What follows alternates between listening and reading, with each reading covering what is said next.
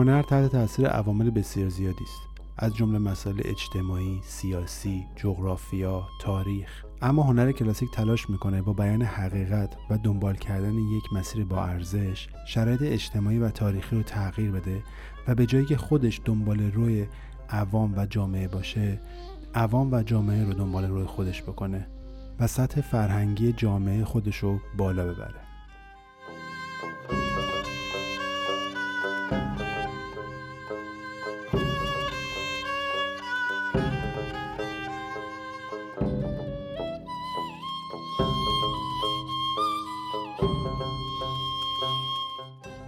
سلام من خشایار پارسا هستم.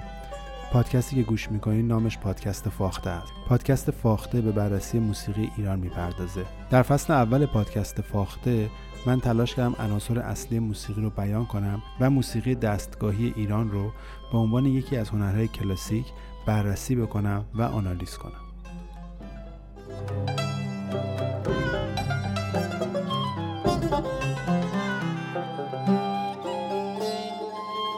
متاسفانه به خاطر اتفاقاتی که در کشور ما در چند ماه گذشته افتاده بین پادکست فاخته یک فاصله زمانی طولانی اتفاق افتاد. از آخرین اپیزود این پادکست که بررسی دستگاه همایون پرداخته بودم تا این شماره پادکست فاخته که قرار یک آلبوم در دستگاه همایون رو معرفی بکنم فاصله زمانی زیادی افتاد. به خاطر که شرایط اجتماعی خوبی نداریم و در این سال یعنی سال 1401 در ایران اتفاقات ناخوشایندی افتاد. عزیزان بسیار زیادی رو از دست دادیم. شرایط اقتصادی بسیار بدی داریم و از نظر زمانی و تاریخی تو یک شرایط نچندان مطلوب قرار گرفتیم. واقعا نمی‌دونیم که این اتفاقاتی که در کشور ما داره میفته به کجا ختم میشه و این شرایط سیاسی بد و شرایط اجتماعی بد و اتفاقاتی که پشت پرده داره میفته که معمولا مردم از اون خبر ندارن و فقط یک سری آدم ها اجازه میدن به خودشون برای تمام مردم تصمیم گیری بکنن. به خاطر رفاه خودشون و قدرت خودشون به مردم آسیب می‌زنن شرایط بدی رو به وجود آورده و ما رو در شرایط خوبی قرار نداده.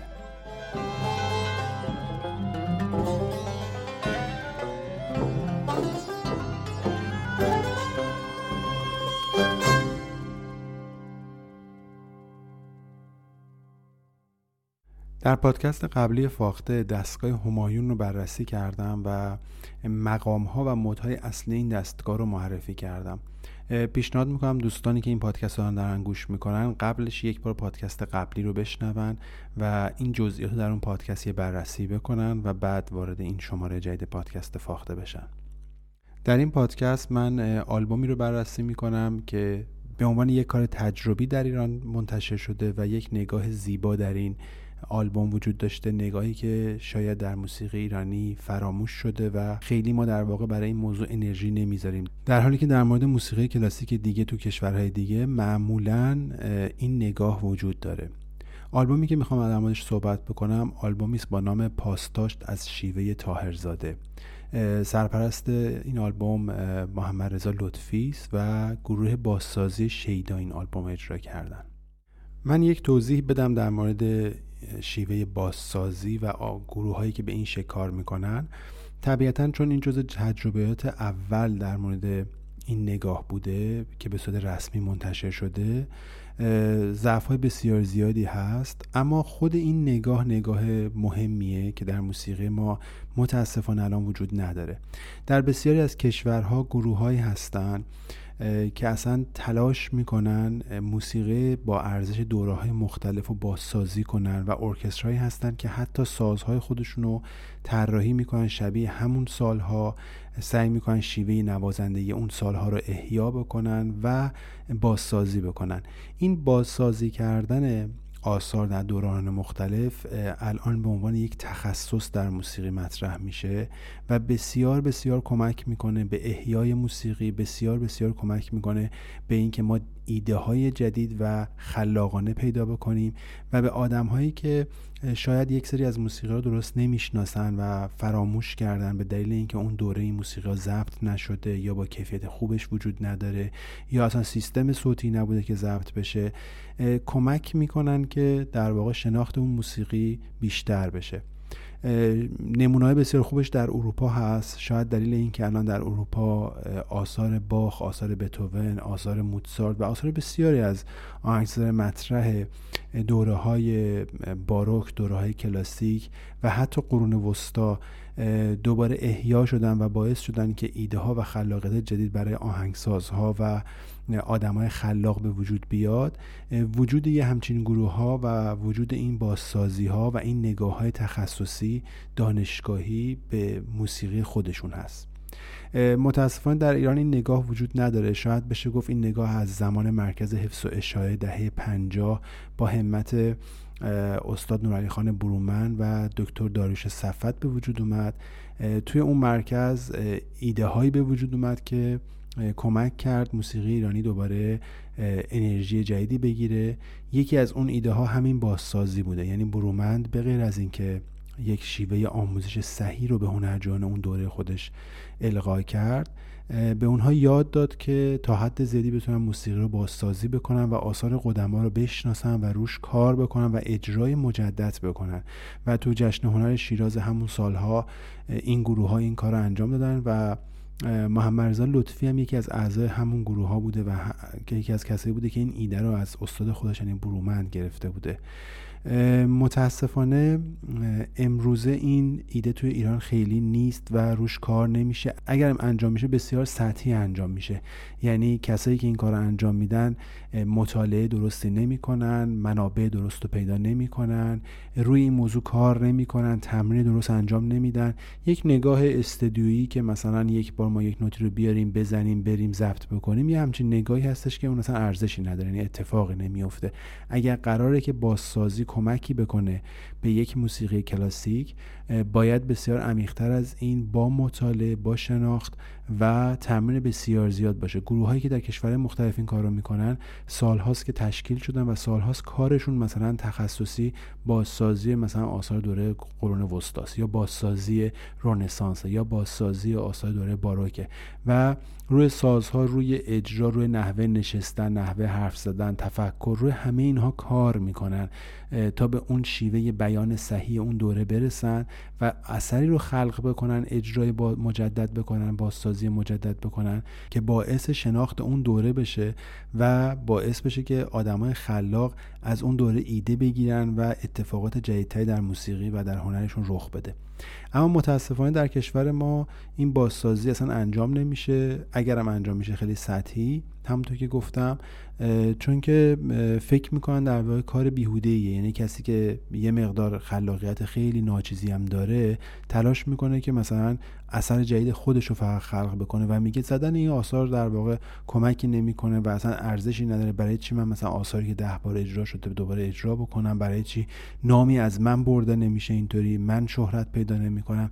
و یک نگاه پاپیولار به این داستان داریم در حالی که وقتی ما تصمیم گرفتیم موسیقی کلاسیک و موسیقی جدی کار بکنیم طبیعتا چش خودمون رو بر روی اون سیستم شهرت بستیم. و وقتی شما چشتون روی اون سیستم میبندین دیگه این که من تلاش بکنم فقط خود نمایی بکنم یکی از آفتهای موسیقی میشه. توی موسیقی کلاسیک نگاهی که توی این موسیقی هست به خصوص موسیقی دستگاهی خود ما اصلا نگاهی که وجود داره اینه که من خودم رو فراموش بکنم و تا حد زیادی ایثار بکنم برای این هنر چون که انسانیت یعنی همین و این هنر بیان انسانیت بیان حقیقته. و اگر این اتفاق نیفته اصلا ارزشی نداره. ما دوست داریم که بگیم موسیقی ما خیلی موسیقی با ارزشیه ما موسیقیمون عرفانیه موسیقیمون خیلی کامله در حالی که وقتی ما این کارها رو انجام نمیدیم اتفاقات جدید در موسیقی ما نمیفته اینها فقط جنبه شعار پیدا می‌کنه. مثل تاریخ کشور ما که ما همیشه به هخامنشی ها مینازیم به ساسانی ها مینازیم ولی چیزی از اون فرهنگ و از اون واقعیت ها امروزه در اینا یافت نمیشه.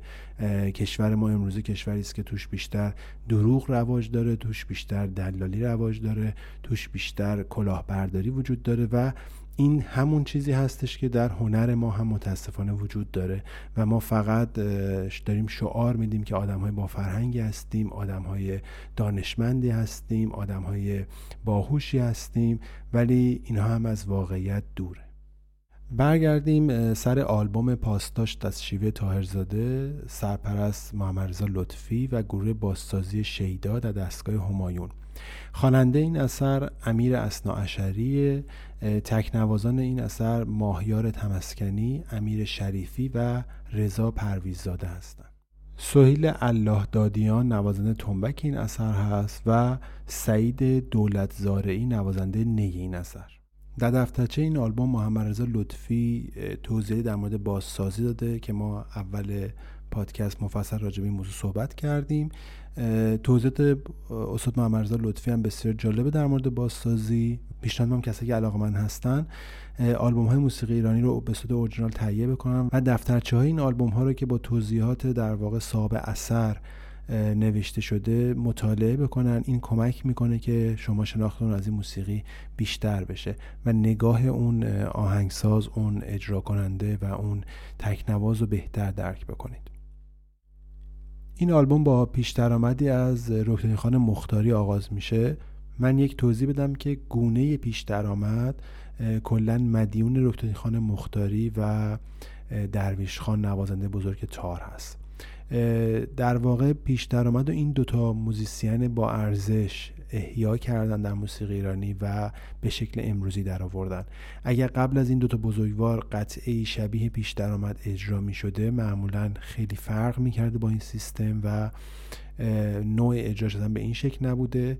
پیش درآمد احیا می‌کنن احتمالا نام پیش درآمد خودشون روی این قطعه گذاشتن روی این گونه اجرایی گذاشتن.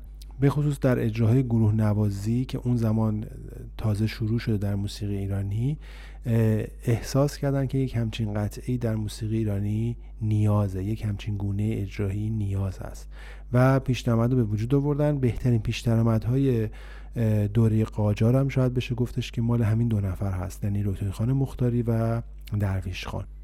منابع از اجرای پیش درآمد رکن خان مختاری در موسیقی ما وجود داره از نوتایی که ارشد تحماسبی نوشته و اجراهای معتبری که از چند تا از اساتید قدیمی موسیقی ایرانی داریم از پیش درآمد رکن خان مختاری.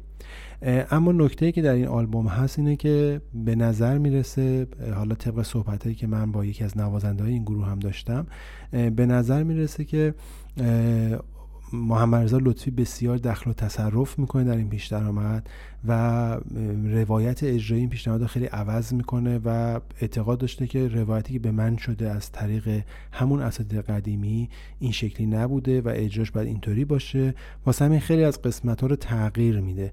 یعنی ما در واقع چیزی که داریم توی آلبوم میشنویم دقیقا با سازی پیش درآمد رکن خان مختاری نیست. میشه گفت خلاقیت و نگاه لطفی هم توی این وجود داره. من در مورد بازسازی اول پادکست توضیحاتی دادم. شیوه های مختلفی برای بازسازی و برای اجرای آثار قدما وجود داره. حالا نگاه استاد لطفی هم به این شکل بوده و ما الان اینجا نقدی بر روی سیستم بازسازی استاد لطفی نمی‌خوایم انجام بدیم. فقط اینو باید یک مجال دیگه باشه مفصل در مورد این موضوع صحبت بشه که بازسازی چجوری باید باشه برای چی ما اصلا این کار رو می‌کنیم و چه اهدافی رو دنبال می‌کنیم و آیا درست هست دخل و تصرف بکنیم توی اون قطعه یا نه که این یک مجال دیگه میطلبه. ولی تا اونجایی که شنیده ها نشون میده با اون شناختی که ما از آثار رکن خان مختاری داریم به نظر می‌رسه دخل و تصرف لطفی و سلیقه شخصی لطفی توی این پیشنهاد خیلی زیاد است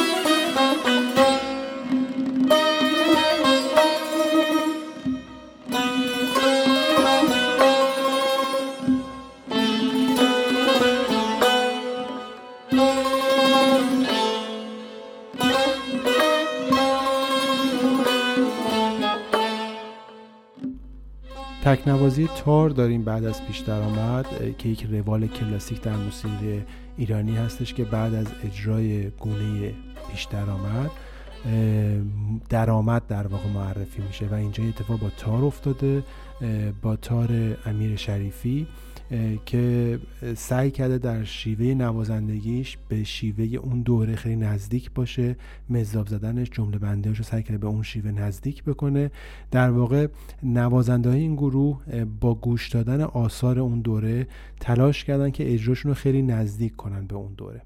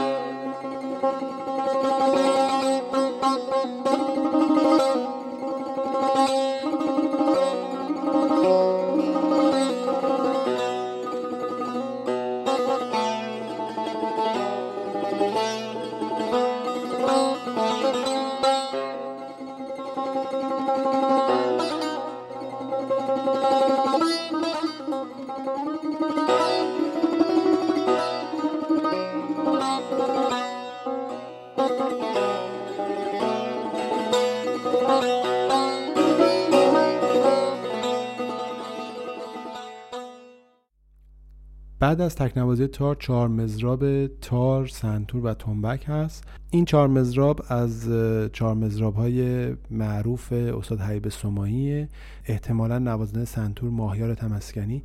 این چهار مزراب از استاد خودش مجید کیانی روایت کرده. در مورد بازسازی اون آثار توسط استاد مجید کیانی. میشه گفت نگاه کیانی تو بازسازی متفاوت تر از نگاه لطفی هست. تا حد زیادی در واقع ساختارهای جمله بندی آثار و کیانی دستکاری نمی‌کنه. در واقع اون چیزی که اجرا می‌کنه همون چیزی است که بهش, بهش رسیده. در واقع حالا با تحقیق با درسایی از برومند گرفته این ضربی رو از حیب سمایی پیدا بکنه و اجرا بکنه. ولی کاری که انجام میده استاد کیانی اینه که تکنیک های نوازندگی و ساختارهای نوازندگی رو تکنیک های شخصی خودش رو وارد قطعه می‌کنه. و اینجا احتمالا اون تکنیک های شخصی استاد کیانی که وارد این چهار مزراب شده تو دست های نوازنده سنتور این گروه هم هست و ما مزراب هایی رو از این نوازنده میشنویم که مشخصه که از تکنیک های استاد کیانی هست. ولی جمله پردازی این چهار مزراب به احتمال خیلی زیاد صحیح هست به خاطر اینکه حساسیتی که استاد کیانی به این داستان داشته و نگاهی که ایشون داره حالا ممکنه روایت هایی که بهشون شده باشه اشتباه باشه اما تا اونجایی که تونسته مطمئنا جمله پردازی صحیح رو پیدا کرده و سعی کرده که وفادار باشه به اصل این اجرا که مال حیب سمایی هست. Thank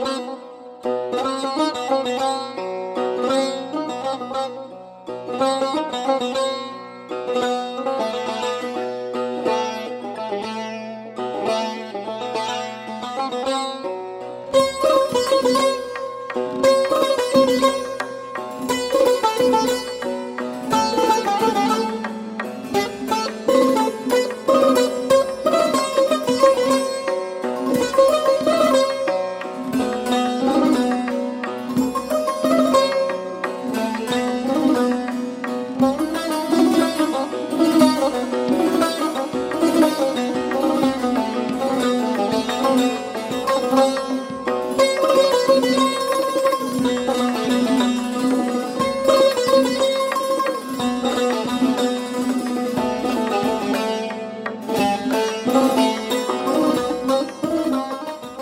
چهار مزراب بخش آوازی آلبوم شروع میشه. تار و آواز هست در بخش درآمد که پیشنهاد می‌کنم باز به پادکست قبلی مراجعه بکنین. توضیحاتی که من در مورد مقام همایون و بخش درآمدش دادم و یه بار یه گوش بکنین. من اینجا وارد اون جزئیات نمیشم.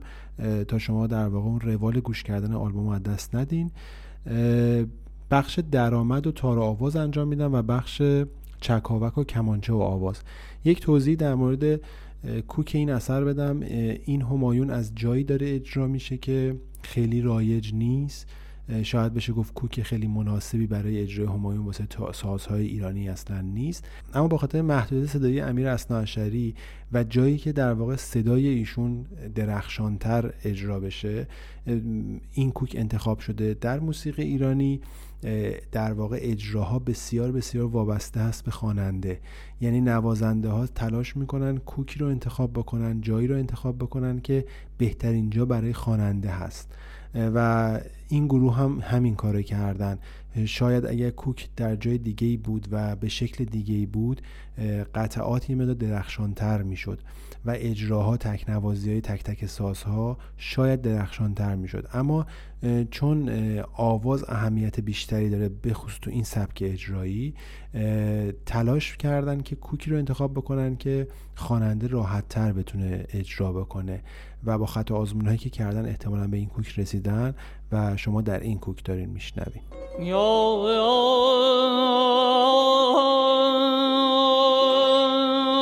مرا دو چشم به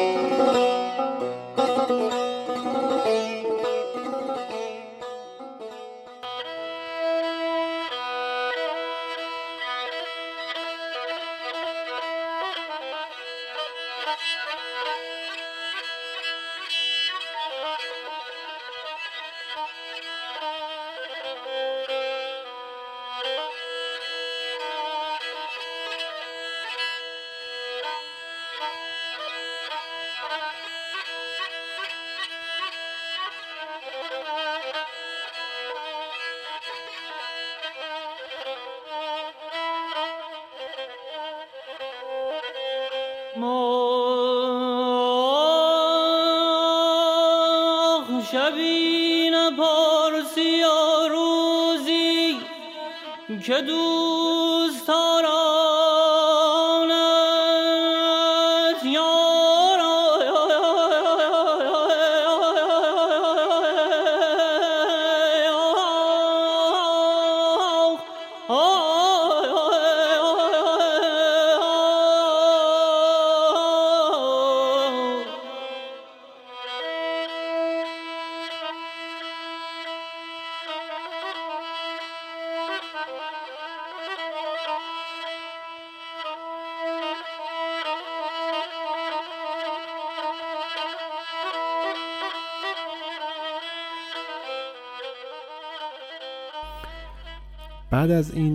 مقدمه آوازی بیداد رو میشنوین و بعد سنتور و آواز بیداد.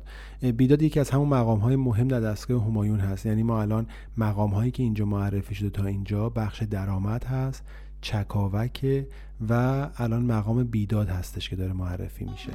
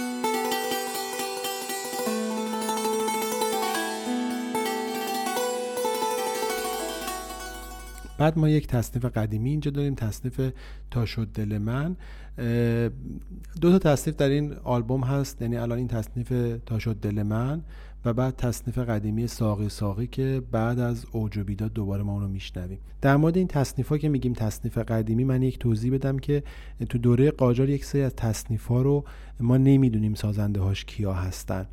خیلی از محققا اعتقاد دارن از جمله آقای پورجوادی اعتقاد دارن که این تصنیف های قدیمی که به نام قدیمی ما فقط می‌شناسیم در واقع اکثرشون آهنگسازشون خانم ها بودن چون در دوره قاجار تصنیف هایی که زنها می ساختن اسمشون برده نمی شده حالا به دلایل اینکه شاید خودشون دلشون نمی‌خواست رو سر زبون ها بیفتن شاید در واقع خیلی خوبیت نداشته که بگن فلان خانم در واقع کار موسیقی می‌کنه.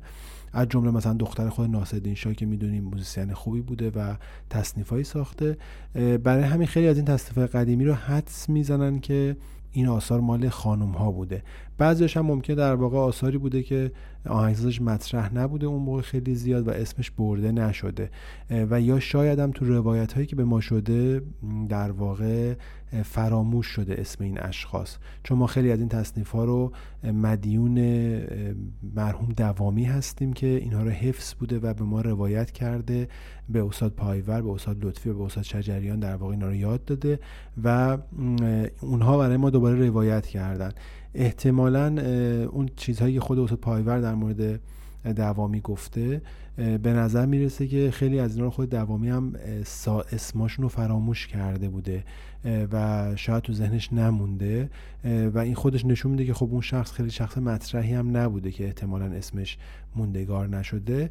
و بعضیش هم که همونطور که گفتم احتمال میدیم که یک خانم ساخته باشه. و این تصنیف هم یکی از همون تصنیف هاست به نظر می‌رسه که بازسازی دوتا تصنیف و رنگ آخر که از درویش خان هست به اثر اصلی نزدیکتره. یعنی در واقع توی این آثار به نظر می‌رسه که لطفی کمتر دخل و تصرف کرده.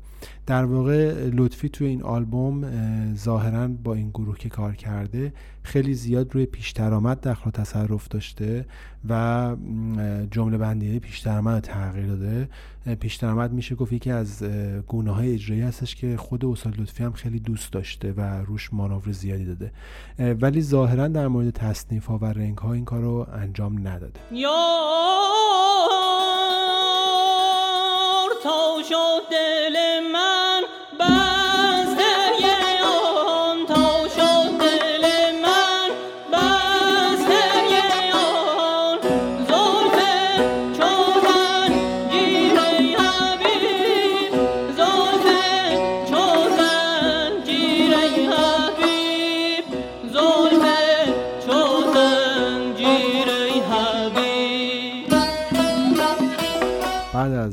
تصنیف تار و آواز و سنتور رو داریم که در واقع قسمت اوج بیداد اجرا می‌کنن دانگ بالایی بیداد اجرا می‌کنن.